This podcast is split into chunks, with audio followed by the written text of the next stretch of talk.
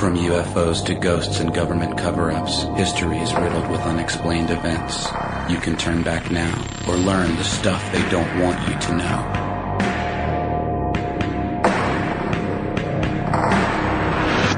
Awake, for morning in the bowl of night has flung the stone that puts the stars to flight, and lo, the hunter of the east has caught the sultan's turret in a noose of light.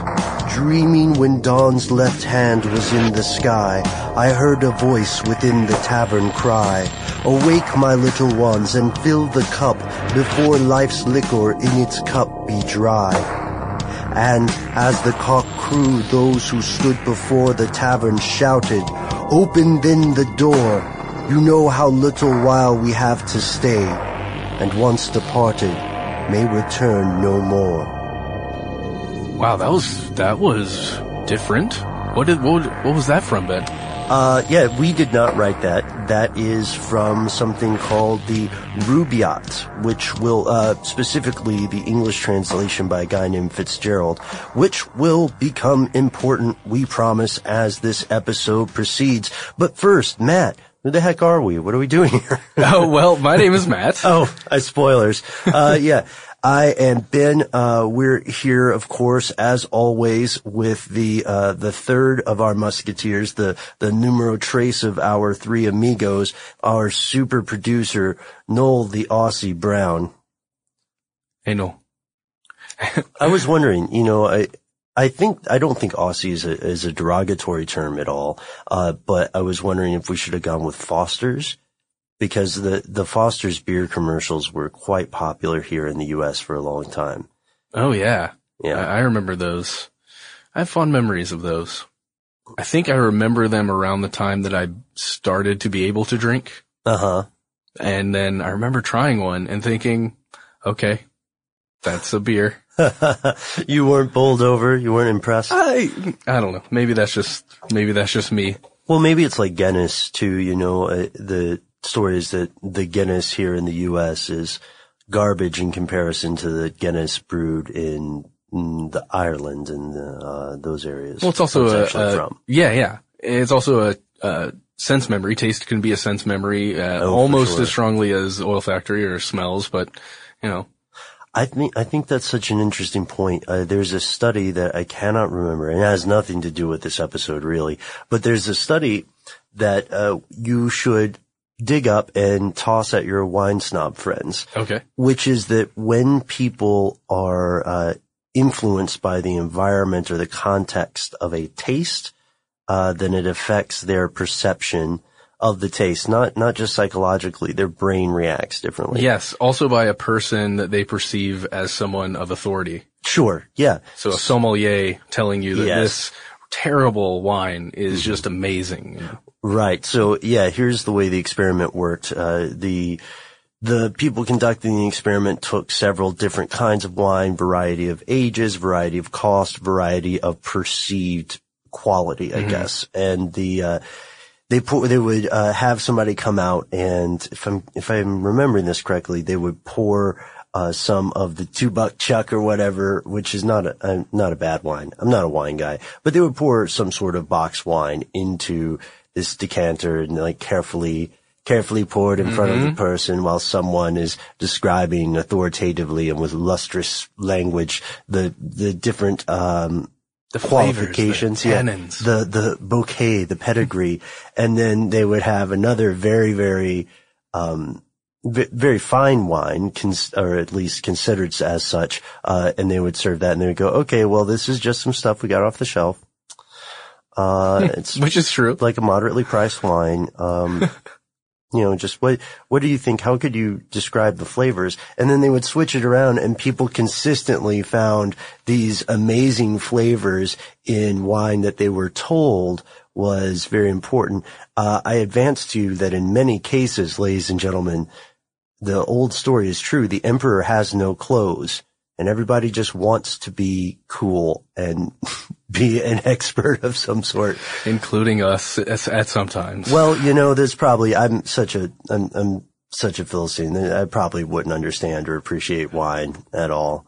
No worries, man. Uh, many of us But you and I, I guess, don't. So I no, I, I'll try. I'll try wine, but and also I do just in in the defense of all the people who might be training to be sommeliers. I don't mm-hmm. know if that's a big part of our audience base, but in their defense, there clearly is an ability to differentiate, and and there are clearly oh, yeah. different tastes. The the point of that experiment is just how easily people are swayed, right? True. Very true. How much people love solving things. Huh. Solving everything from, is this wine of X quality? Or maybe perhaps, oh, hey, why why is that guy dead? Yes, ladies and gentlemen, we are doing this this week, uh, and for maybe a couple more episodes, we're going to be looking at some of the most prominent unsolved cases, unsolved crimes in history. So, Matt, can you set the scene for this one? Oh, sure. Well, first of all, we're not going to cover some of the ones you may be thinking of, uh, Jack the Ripper. Right, Zodiac Killer. Yeah, we're we're not going to jump into that stuff yet. We might one day. That's those are separate things that we could cover. I know history class has covered Jack the Ripper pretty well. Yeah, I think Stuff You Should Know definitely did. Mm-hmm. We, we've got those you can check out in the meantime, but what we want to do is, um, at least especially with serial killers, we have some other things up our sleeve. So although we won't cover many serial killer cases in this episode, uh, just act surprised later. Yeah, Spoiler yeah. alert, right? Uh, so what, surprised. what will we do? So today we're going to look at one of the crimes that we looked at in the video that came out this mm-hmm, week. Mm-hmm. And, uh, then we might, I don't know, we might do a couple more in the future. Yeah. Depending on, you know, as long as, are you on board, Noel? Ooh. May I speak? Oh, whoa. No, no, we're just going to keep going. What's the tension in the studio? Yeah, I'm on board. You know, I'm on board with whatever you guys got. All right. All right. So uh, we're also we're just going to take a quick look at one particular case in this example, and then we're going to look at maybe some developments that have mm-hmm. occurred with the case, because the first one that we're going to talk about happened a while ago. Yes, yes, and uh, at the end of this episode as well, we have a uh, we have an interesting announcement, just some some background stuff, but uh, stay tuned for that. So yes, this happened a while ago. Specifically, on the first of December, nineteen forty-eight, people find a body on Australia's Somerton Beach. This is in Adelaide, Australia. I know that my American accent is atrocious. It's okay. It's going to happen several times to both of us in this episode. And perhaps the only, you know, one of my Australian friends said that they found the American accent grating. Um, but that's just one person. Not, not the best sample size. Uh, would it be Idol, I, Adelaide? I don't know. Adelaide? I don't know. One time on Car Stuff, a very helpful listener wrote in and said, okay, guys, you're killing me. Here is here is a legend, or, you know, an appendix yeah. of how to pronounce the following city names. Oh, wow. But anyhow, Somerton Beach. He's there. He's dead. Mm-hmm. Or I should say it's dead, because it's just a body. It's, oh, oh, wow, it's yeah. an object in space now, right? Especially when a forensic uh, person comes up, they just, okay, this is a body. Mm-hmm. You identify that it's male or female, but mm-hmm. it's just a body. No visible signs of death, no signs of a struggle, and no identification. Now, at first, this is just a, a case of, oh, wow, okay, this this body is here, this man is clearly dead. Um, did he perhaps commit suicide? Was, you know, was this a homicide of some sort? Mm-hmm. They're not finding any, uh, serious problems or, let's say, wounds that would, that would make an investigator say, okay, that's obviously the, the thing that happened. Sure. And then as they're kind of rummaging through his clothing and his possessions, uh, they find a couple of strange things. They, they find a second class a second class rail ticket, um, to another city, to Henley Beach, I believe. Okay. Uh, a ticket that had already been used. Mm-hmm. That, uh, let's see, a, a comb. They found a comb. Cause, you know, sometimes you gotta make your hair right. Some juicy fruit chewing gum, uh, cigarette pack, and let's see, oh, and some matches. Cause you gotta light the cigarettes. Oh, that makes sense. Well, that checks out, but that's not all they found, is it? No. They found a small piece of paper that was hidden in a pocket in his pants, and not like a, just a pocket that you would usually find. This one was a little more, it, it was a secret pocket. Yeah, at the very least, it took them a little bit longer to find it. Yes, exactly. They didn't just rummage through and grab it. Well, on this piece of paper, it had Two words. Tamam, Tamam Shud. Yes, and Tamam Shud, or Tamam Shud, uh, you'll hear it spelled T A M A M, T A M A N, as in north.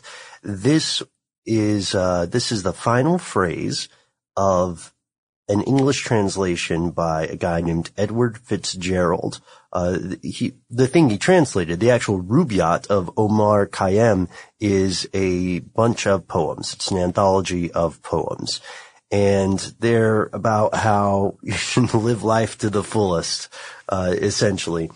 Yeah, uh, yeah, and that yeah. was what you read at the beginning of this episode. Right, that was the very opening of it. Uh, the, the phrase itself means something like, ending, finished. Yeah, it is finished. Right, which is why it goes at the end of at the end of the thing. So the police, not the not the band, if you recall, they're not around yet, but the uh, the actual law enforcement of Australia at the time is baffled. This kind of thing is not finding weird, uh, finding weird, well dressed corpses in Glenelg, South Australia, is not what they usually, uh, what they usually count on. Yeah, it seems cryptic, to say the least, of mm-hmm. just why this piece of paper with this thing on a man who just died that mm-hmm. says it's finished or finished or the end. Mm-hmm. It's strange. Interestingly enough, uh, Glenelg, the, the sort of like the beach suburb mm-hmm. of Adelaide where this happened, is the oldest European settlement on mainland South Australia. Oh, wow. Yeah, uh, the oldest in general is, is, it's not the oldest in general, but the oldest for South Australia. A lot of history there. I don't think, I don't think that ties in. But, uh, anyhow. So who knows, the, man? Who knows, man? So, yeah, so this, uh, this theme of the Rubaiyat, that you should not, one should not have regrets and do live your life as though you will, uh, die tomorrow. And this is your one chance, you know, uh, no, second lives, no continues, et cetera. This got police theorizing, profiling a little bit, and they said, well, this guy maybe committed suicide by poison, but that was their only evidence of it. You know, usually if somebody poisons themselves, you'll see writhing as the body spasms. Sure. And you can get toxicology reports. Even then, you can look through contents and find something. Right. You can get, um, you would see vomit and stuff. Mm-hmm. The actual death was ruled heart failure. However, the police also sent out, again, not the sting band, the law enforcement of Australia. Sorry, we did a thing on er- earworms earlier, and I have all these weird stuck. songs stuck in my head. Yeah. So this, uh, but anyway, point being, the, the, uh, law enforcement had an Australia-wide announcement where they said, we're looking for this book. Mm-hmm, looking yes. for the specific. Someone book. tore this out of this book. Mm-hmm. Do you have it? And they found it. Yes, they did find it in a well, very strange way.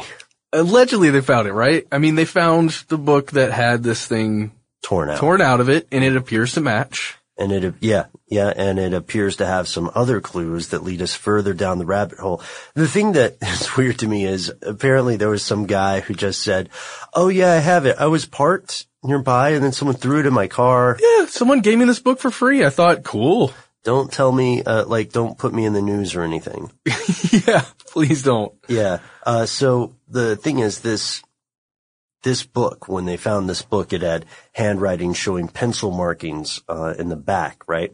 And they were presumed to be a code of some sort. They were in pencil. Uh, you can see pictures of this everywhere, but it's pretty much, it's, it's pretty much these five lines are a series of letters that might be a cipher, that might be um, just acronyms or shorthand. Perhaps. It's tough to know, right? Uh, so people have been, people have tried to figure this out ever since it came out. And you can hear people saying that they're closer to cracking the code. We will have some updates on that. Let's fast forward to January next year, nineteen forty-nine, just two months later. So two months later, uh, if, if we're thinking about where we are, I guess, on the beach. Not far from there is the Adelaide uh, railway station. Mm-hmm. And at that station, a brown suitcase is discovered. It's uh it's just hanging out. They it's one of those things like nowadays, if this was discovered, there would have been a bomb squad there. Sure. They would have probably blown the thing up.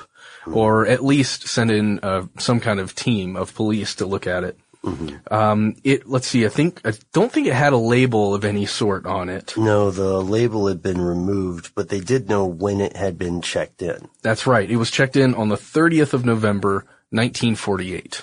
So about a day before this guy is discovered dead. Uh, people for various reasons believe the suitcase was owned by the man, the Somerton man. Uh, they found some weird stuff in there. So inside that suitcase, there were several things. There was uh, a dressing gown, some pajamas, a shaving kit, let's see, a screwdriver, some another pair of pants that had sand in them, apparently. Mm-hmm. Perhaps he was there longer. Perhaps, I don't know, maybe he was just liked hanging out on that beach a lot. Uh, some slippers, a pair of scissors that were sharpened. Seemed maybe they were uh-huh. weaponized. Couple other things. Uh, what else? There was a, a brush, a stenciling brush, mm-hmm.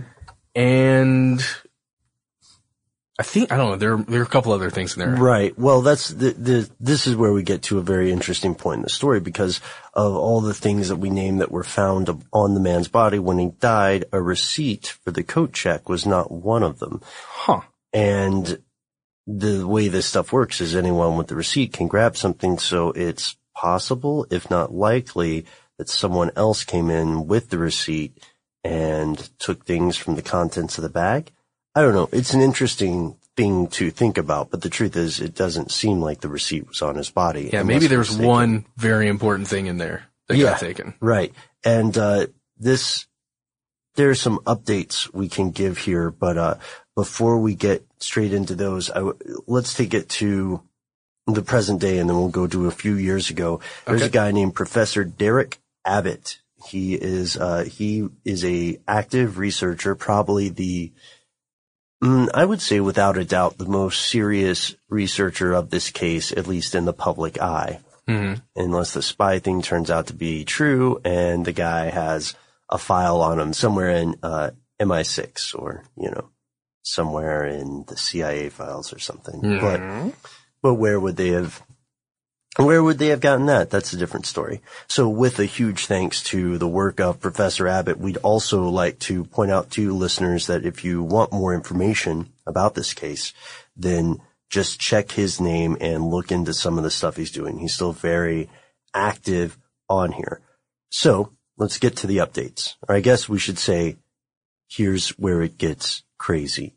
And recent. And recent, yes. Okay, in two thousand eleven, ah, wait, let me rewind a little bit. There was another thing found in that copy of the Rubaiyat, and that was an unlisted phone number, which police tracked down. Mm. So, and, and later Doctor Abbott does as well. But, okay, so two thousand eleven, an Adelaide woman contacts uh, an anthropologist, a biological anthropologist, about an I D card that she found in her father's belongings. This card uh, was the kind of card that the U S would give to foreign uh, seamen, or S E A M. Oh, okay, okay. uh, I don't think you were thinking that. I was correcting myself. Anyway, the name on it uh, is an H C Reynolds.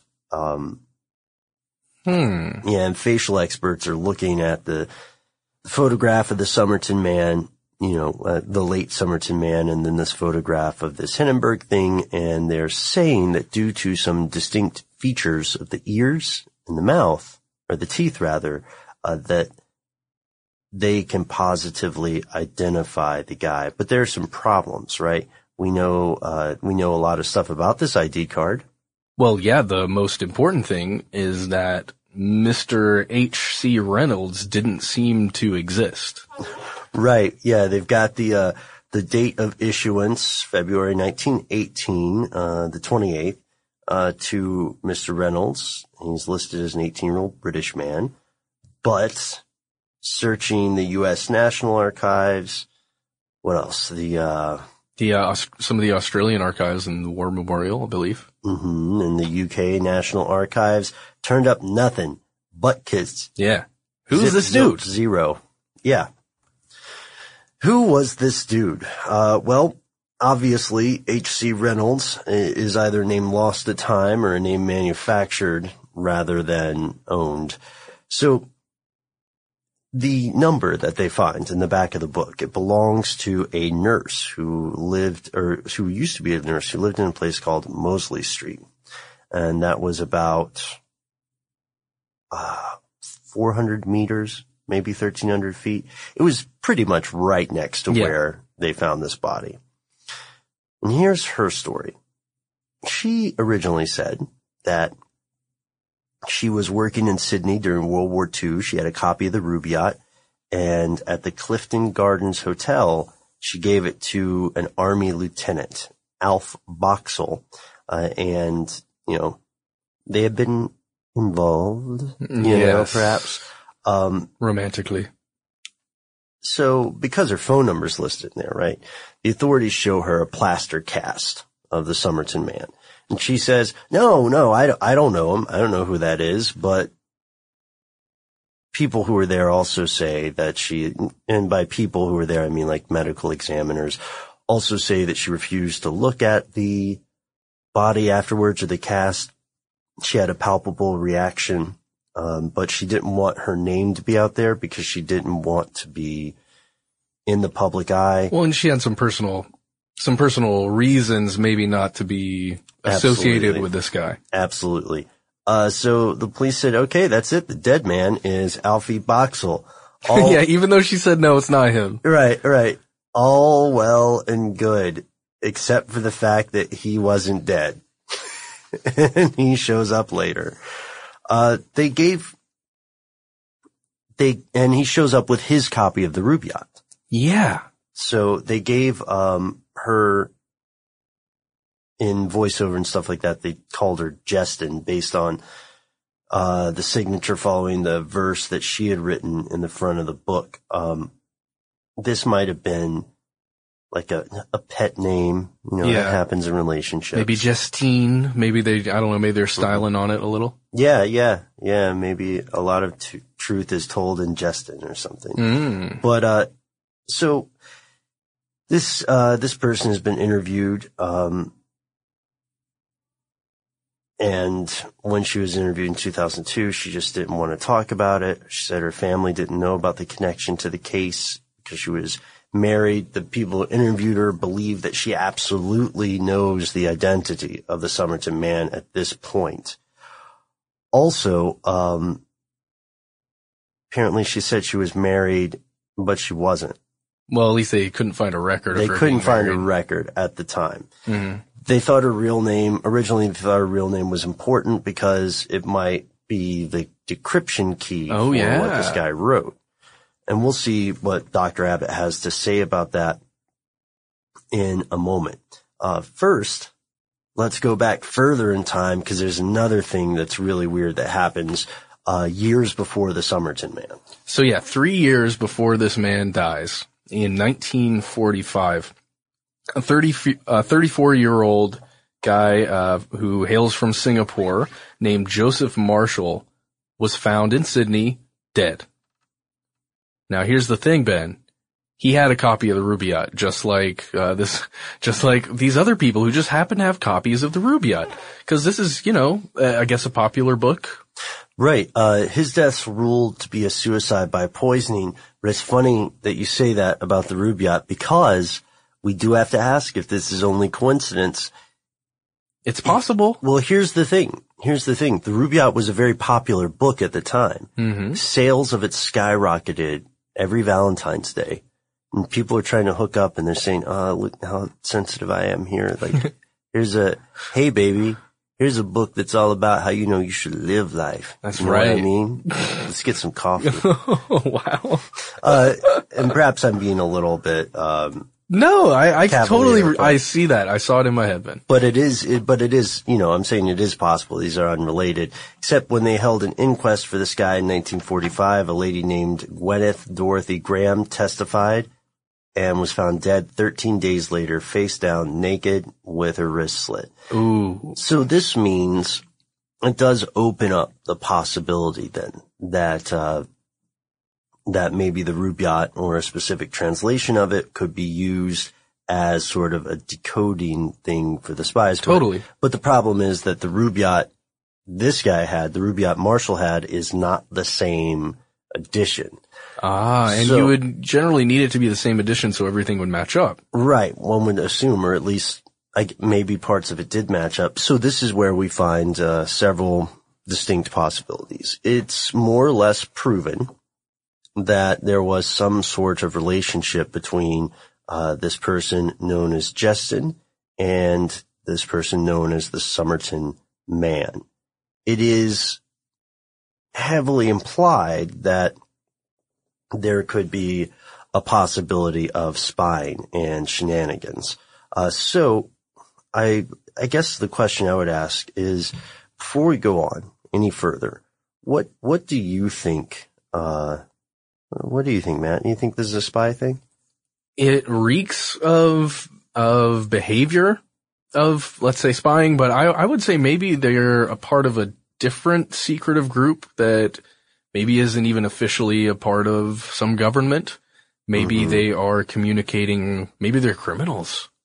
Maybe that's how they're communicating and they were being super serious about it. Maybe somebody in their group had some background mm-hmm. with spycraft and they're like, we're going to use this Rubaiyat. This is how we're going to communicate.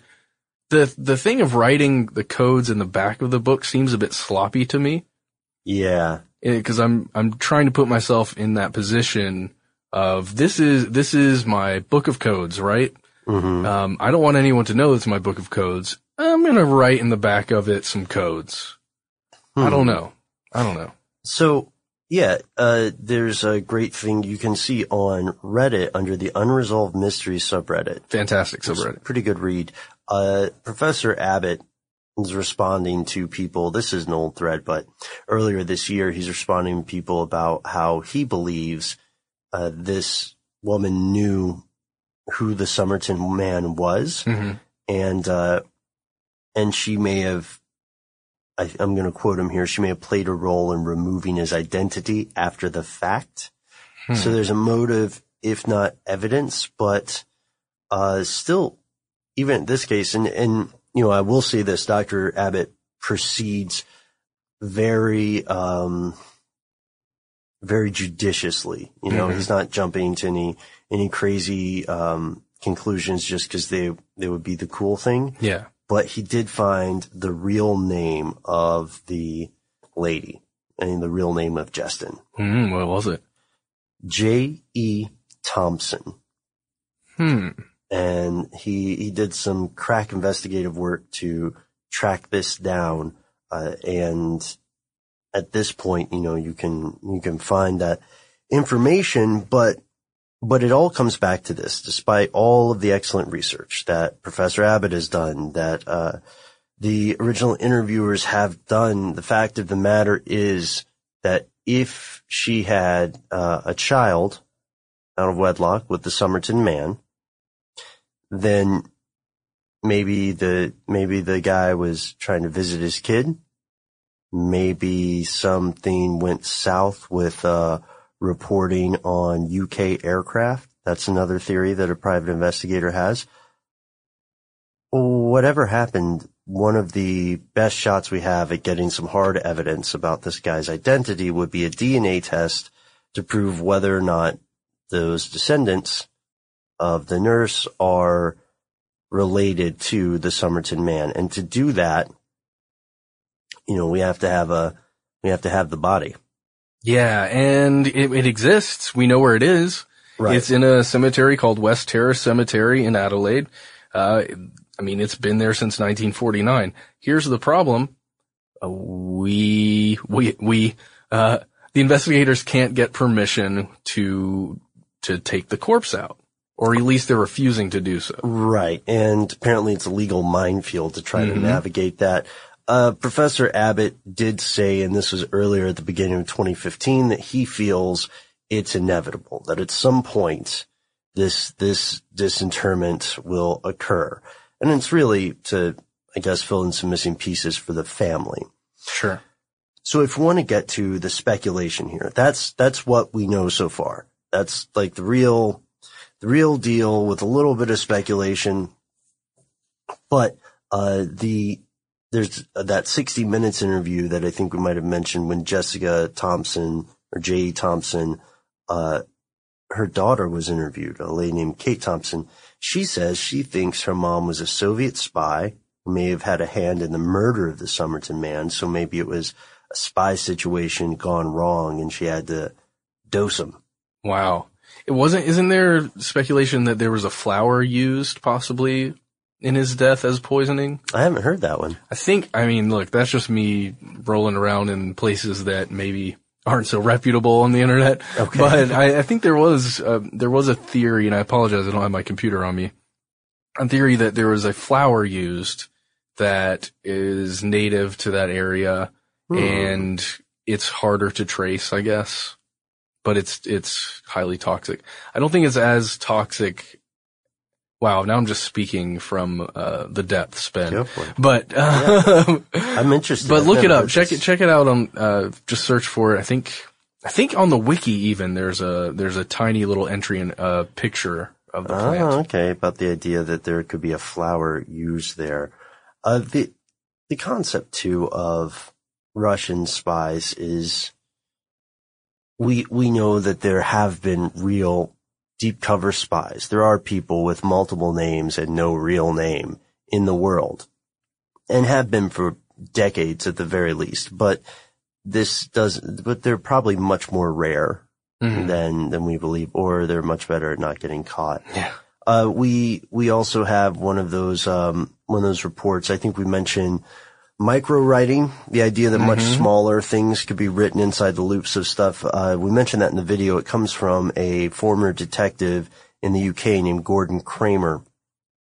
And he says parts of this code match with Morse code letters found in World War Two radio operator stuff, uh, from that. And you can read his, you can read his reports on this, but from this, he believes that there may have been a conversation about a post-war, um, post-war U K, uh, aircraft called the Venom X four six two one.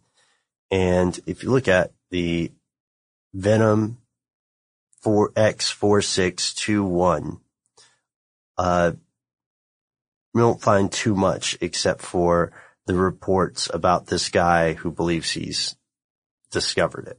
No, okay. But, uh, you, you know, there is a, uh, there is a jet air- aircraft called the Venom, the de Havilland D H one one two Venom. It's, uh, it was sort of the, the stopgap between British, British, uh, jet fighters from the first generation, uh, to the, the later ones like the Hawker Hunter or the Sea Vixen. And it saw service in New Zealand. So it's quite possible, right, mm-hmm. that they were there. Uh, the the stuff that they were working on, you know, the the timing kind of jibes up too. Like, uh, it was introduced in nineteen fifty-two, but first flight nineteen forty-nine, which means okay. they were working on it before then. So it's possible if it's a spy thing. Another weird thing, apparently, this guy has ballet feet. I kid you not. Like kind of crunched a little. Yeah, like he had these weird wedge, wedge shapes to his feet yeah. and he had really pronounced calf muscles.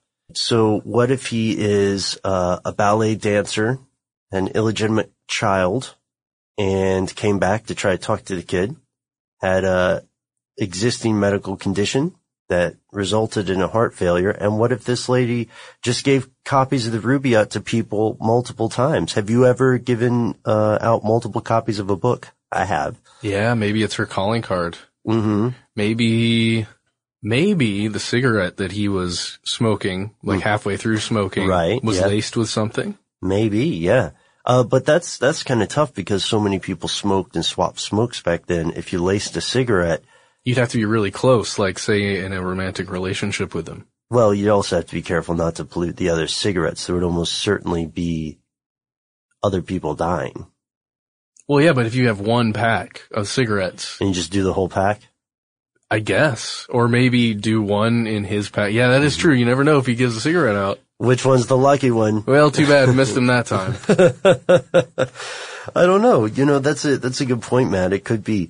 But, um, the, the most exciting part of this is that if the professor is right, and I see no reason that he wouldn't be, uh, the, exhumation of this body will will put us, uh, as Chevy Chase's character in Community would have said, streets ahead in the investigation and maybe even the unraveling of this of this person's identity, mm-hmm. which is something, you know, which is something that any surviving relatives probably deserve to know. Uh, I, I will say that Professor Abbott is continuing now. He had a petition for people to sign, uh, petitioning the government of Australia to allow for, uh, for the D N A testing or, or getting this body out of the cemetery. Nice. And I believe that he is the forefront of that pursuit. He's the one seriously pursuing it. So, uh, best of luck to you, Professor, and to you listeners. If you would like to learn more about this case, then, uh, just check this guy out. He's got a lot of stuff there. There's, a, there are also a couple of, uh, of good books you can read regarding this. Oh yeah. Say his name one last time, Ben. His name is Doctor Derek Abbott. Awesome. Awesome. Oh, and, uh, one last note. If we could have a sound cue from uh, our super producer here. We're going to take care of just a little bit of housekeeping, I guess, as Chuck would call it, right? Yes.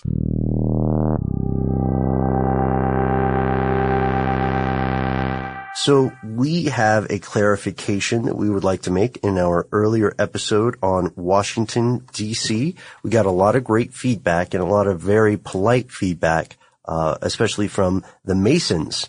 Yes, several Mason listeners. So what we need to clarify here is that the House of the Temple is only the headquarters of the Scottish Rite organization, not Masonry entire. And I, w- I was very happy to receive this feedback from our listeners who were Masons, and you and I had talked, Matt, off the air. We'd love to do a full audio podcast on Masonry uh, just entirely in the future, because it seems like, especially because we had some great letters, you know. Yeah, I have to say the the letters we got were extremely polite, and I am happy to receive letters from those guys at any time about any subject. Sure, yeah, and uh doing an episode on Masonry, just Masonry entire in the future, uh would be something that we're super interested in. So if you, whether you are a Mason or not, uh please feel free. As, as we're working on doing this, we don't know exactly when we'll get to it, but please feel free to write to us and let us know, uh, some stuff you'd like to see covered. You know, no, no idea is too crazy, but, uh, we will look at them honestly and say if we find any evidence or proof, right? Yeah. Uh, so with, uh, that being said, uh, there is, there is one other announcement. Oh, but we can't make it with just the two of us. Oh no, we, we have to call to Noel. So let's do our Noel call together. You ready? Mm-hmm. Let's do it together. Okay. Hey, Noel. No. That was really unsettling. It works though. It works every time. Yeah, hey, he heard us. It definitely shook me out of my stupor. It's like, it, you know, it's, it's like the reason they use automated voices on trains and planes. No one listens to a regular voice say, step away from the door. That's true. So, uh, well, let's start the way we start all, all the time. Uh, okay. How, how you doing, Noel? I'm okay, man. I'm, I'm doing quite well. Just, busy as always. Mm-hmm. Nice. Mm-hmm. Nice. Mm-hmm. Mm-hmm. We just got back from D C. I know. Yeah. I'm feeling a little suntanned. I mean, burned.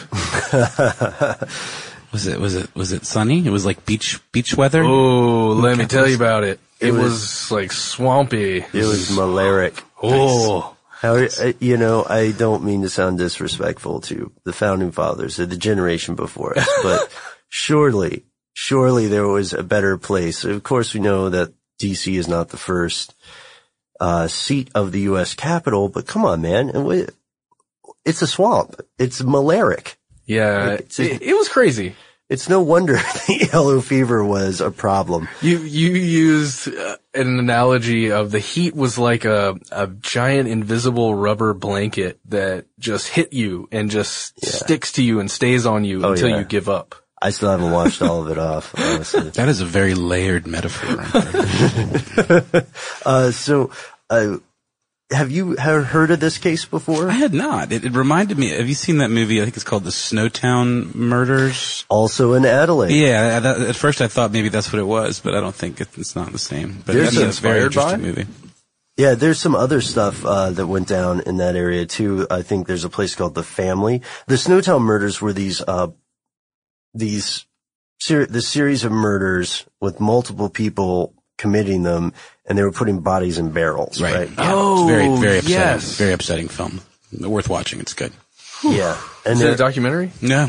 Well, no, there, no, there was a documentary, but then there's also a, like a narrative, like a feature that yeah. I think was based on the documentary, unless I'm totally making that up. Like but, based on a true story yeah. kind of stuff. Yikes. Yeah. And there was, uh, there, there were some other things there as well, but I, I'm excited to hear this is something that listeners have written into us about before, and it sounds like it's closer now than ever before to, I guess, being solved or making headway. I'm not sure.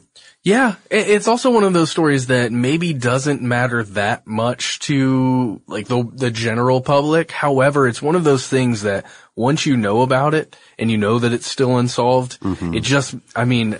The sleuthing, you just oh, comes, comes alive. Right. You just gotta know. Like, I still, I want to meet the Toynbee Tile guy so bad, yeah. or the people doing it.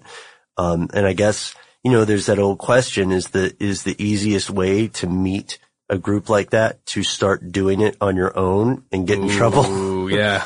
I don't, I don't know. know. And then I somebody mean, finds I'm, you in Somerton. I'm not gonna, yeah, I'm not gonna go take a permanent beach, beach vacation at all. But, um, all right. So this announcement is, uh, is a personal thing, and you guys let me know if I'm off base for saying it, but we're in pretty jolly spirits here in the studio because a fun piece of trivia, uh, Matt, Noel, and I all have birthdays in a very short span yes, of time. Yes, that's true. I only realized yours, Matt, because Facebook told me. Did it really? I it thought did. I disabled. Man, it told me, man. You can't trust Zuckerberg, man. Oh. So you put a Popped fake one up. in. Yeah, I do need to put a fake so, one in. So you know who your real friends are. Not That's that, a good idea. Not that, it's a little paranoid maybe, but, uh, but yeah, so, uh. Oh, Whoa. So yours is today, right? Uh huh. Yes. Well, okay. That, that's just funny. I think that's five, eight, eleven.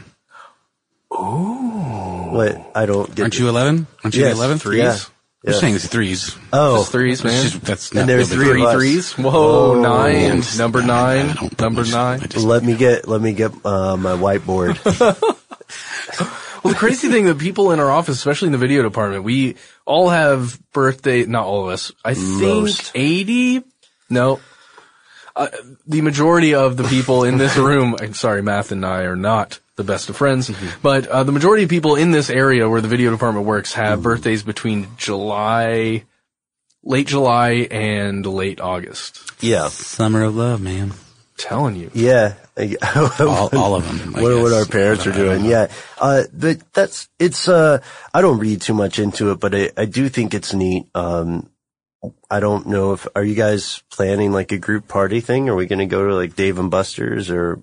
Please? Can we, Dad? I went for the first time recently with my daughter, and uh it was pretty fun. Yeah? In the bathroom, the urinals let you play a little game with your pee stream. That's a fact. You went to the one here? Yeah. yeah. Wait, what? Yeah, so like you pee in the, the standing urinal or whatever, and there's like a little screen at the top that lets you guide ducks or, or, or shoot ducks or something with your pee. It's Wait. Just, there's a sensor in the in the, wow. in the toilet, and it, it controls what happens on the screen. Somebody it's very, designed that. It's very strange. Oh wow! Yeah. Somebody Not that that's that. like the, my primary takeaway from Dave and Buster's. Is there a game for number two, like bombs you're dropping? Oh, or I don't, I don't know, I don't guys. Know. That's inappropriate. We're a family show. It's crossing the line there. I like how we made you the one who crossed the line. Darn I'm sorry, it. That's unfair, man. Uh, but so we're going to we're going to head out. We have some. Um, We have some things in the works. We have some plans uh that do not involve making video games for urinals, but are still kind of cool. And uh let's see, what what else, Matt? Do we have any teasers, any spoilers? I do want to just announce that if you are not already looking for us on Periscope mm-hmm. or via our Twitter account, just checking us out every once in a while, we're going to start doing that quite frequently. Mm-hmm. And you might see Super Producer Noel. You might see some friends from How Stuff Works on that feed. You really never know what you're going to see. You're going to see some weird stuff. There's going to be weird things. Scully's going to get involved. Mm-hmm. I mean, you know, we like to hang out in that infinite darkness. Sometimes things just come out to play with us. Right. Yeah. The abyss stares back at you, right? Mm-hmm. Or stares into you, however it goes. Definitely is quite acquainted with us. Yeah. Thank you for bringing up the Periscope thing. We're definitely going to do that. We're also going to continue this series on unsolved crimes for a little while. Uh, we won't, we won't force it, but we've got some more stuff we'd like to look into. And that means, even more importantly, that we would like to hear from you. What are some of your favorite obscure, unsolved, bizarre crimes? They don't have to be murders. Uh, they don't have to be super well known. It could be something in your neck of the woods. We'd like to yeah. check it out. So, uh, find us on Facebook and Twitter. We're Conspiracy Stuff at those. And you can also write to us directly. We have an email address and everything. Conspiracy at how stuff works dot com. Goodbye, John Stewart. For more on this topic and other unexplained phenomena, visit youtube dot com slash conspiracy stuff. You can also get in touch on Twitter at the handle at conspiracy stuff.